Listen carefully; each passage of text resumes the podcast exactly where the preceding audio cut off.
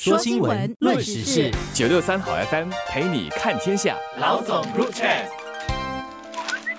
你好，我是联合早报的韩永梅。你好，我是联合早报的洪一婷。王群才副总理吧，刚刚接受彭博士访问的时候，被问到这个问题了，就是三七七 A 节条文的去留啊。是应该怎么样的？当时王群才副总也是说，这条条文的去留是应该由新加坡和新加坡人来决定。换句话说，就是新加坡人必须共同来讨论了这个东西，然后有一个共识。虽然不一定是每个人都有同样的看法，但是至少大家对这个基本的共识必须要在。那我们才可以去谈要去还是留这个三七 T A。我相信这个课题呢是两极化的啦。那些觉得应该保留的人也有很强烈的一些想法，那些觉得要去除的人也有很强烈的想法。所以这个是最近呢社会上，尤其是一些组织啊，在跟政府沟通的时候讨论的一个课题。就是我们刑事法典里面有这样的一节条文，主要就是针对这个男性的同性性行为是属于违法的，不管你是私下。或者在公开的场合，呃，有这样的一种行为的话，其实是属于违法，是可以被抓的啦。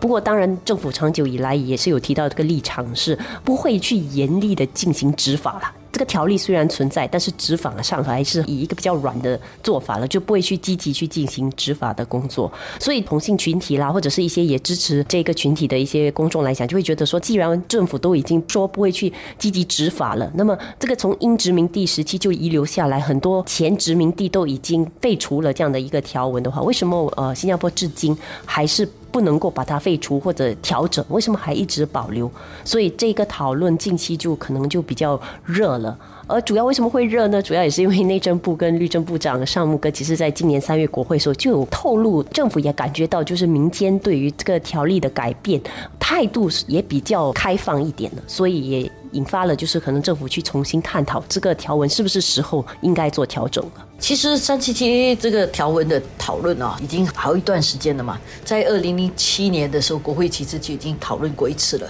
当时这个保守的一边呢，还是比较站在社会的主流价值里面。然后，但是随着时代的演进，年轻在一个比较开放的世界里面长大的人也比较多，而且包容性社会这点又变得很重要。还有其他的一些资料显示，有时这个同性恋问题不应该是当这个罪行来惩罚的。所以，这个条文在那边是不是还能够发挥它这个作为一个法律条文的全部意义？变成是一个值得讨论的问题，但是我们要考虑到法律是有两边的，一方面它是有个惩罚的机制，就是如果你触犯了这个法令的话，法律可以惩罚你。然后而这一点政府已经说了，他们是用一个比较 light hand 的一个做法，就是存而不论啊，也不去执法的一个这个做法。但是比较保守的人，他会从另外角度来看，法律不只是执法的问题，法律也是一种保护某种机制的一个手法。所以如果法律保护的是我们现在主流价值，就是还是。是要保持家庭的关系的话，这样这条三七七 A，其实等于否认同性恋或者是不接受同性恋的这一个精神啊，在这个法律的框架里面应该是受到保护的。所以这一块，即使到今天，虽然说这条线可能有一点松动了，有些想法已经改变了。社会的这个主流价值，可能那个天秤，它不一定是整个往一边倾斜，但是它可能其实倾斜的程度不一样了。可能以前比较重点，多数是倾斜在反对废除三七节，现在可能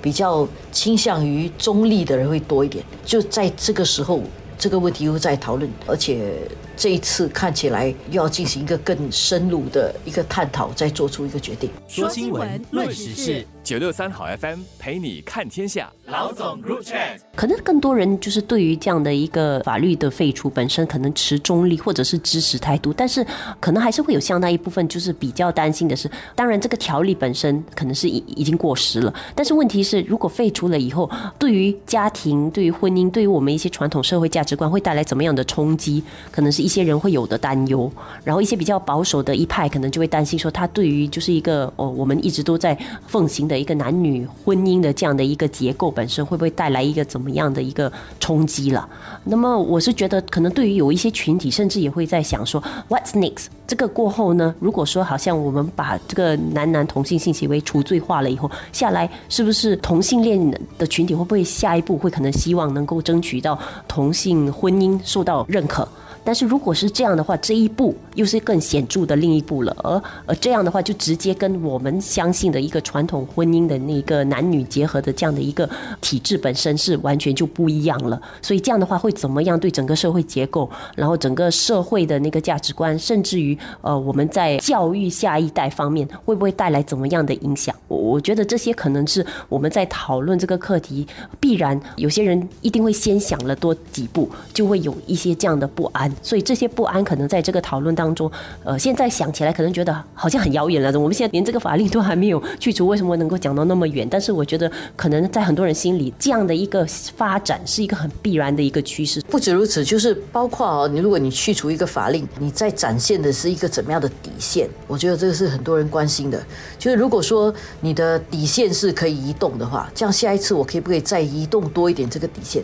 有些人可能会讲的不不好听是得寸进尺，有些人讲说得 push the envelope 啦，就是会把那个线再推得更深入一点。虽然表面上看起来新加坡是一个很开放的社会啊，你只要过这你的生活就 OK 了。但是，一谈到除了刚才一婷讲的那个家庭结构啦，这种比较原则性的东西之外，其实还有一些很现实的一些问题。比如说，如果同性恋如果除罪化之后啊，这里当然专指的是男男的同性恋除罪化了之后，你是不是就会进一步要求到它有一定的？法律保障，他如果有的话呢，同性的伴侣是不是能够得到跟异性的伴侣一样的福利？比如说，很简单哦，一个公司有些人的那个保障哦，是除了保障丈夫之外，也保障他的妻子的嘛，所以他的配偶也会得到一定的保障的。开始的时候以前是比较重男轻女啊，比较男为主的这个社会里面是男的雇员的妻子会得到保护，现在。人家也觉得说，女性雇员的丈夫也应该得到保护，对不对？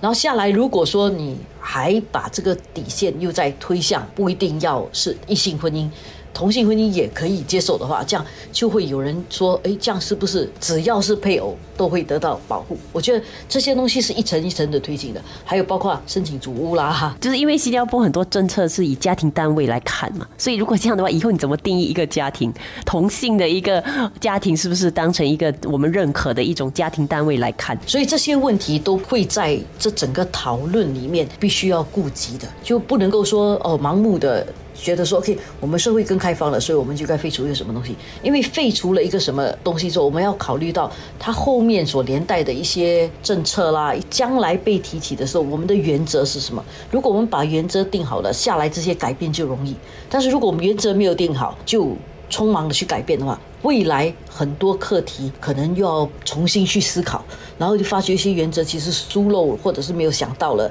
你要再回去加条文或者回去再加更多的法令，其实挺麻烦的。所以如果说现在我们社会是觉得三七七 A 已经是不合时宜了，那我们应该怎么样重新去讨论一个框架来保护应该保护的人跟应该保护的一个社会？组织社会结构，我觉得这些都是一大串的课题。所以我觉得，对于可能有一些比较保守的，或者还是对这个改变会有一点相当担心的群体，我觉得可能可以不用那么紧张。是我觉得这个讨论本身不完全说就是开了一个闸门，就很多东西就完全变了。它也是在于怎么去重新划定一些界限。所以我觉得在这个过程中，我觉得一些有担忧的一些群体，他们的一些顾虑，我觉得肯定还是会被考虑到的。所以最近不是流行在谈这个。我们要重新建立我们的社会契约吗？所以这个 LGBTQ 啊，这个问题其实也是这个新的社会契约的一部分，大家应该要关注跟去讨论的。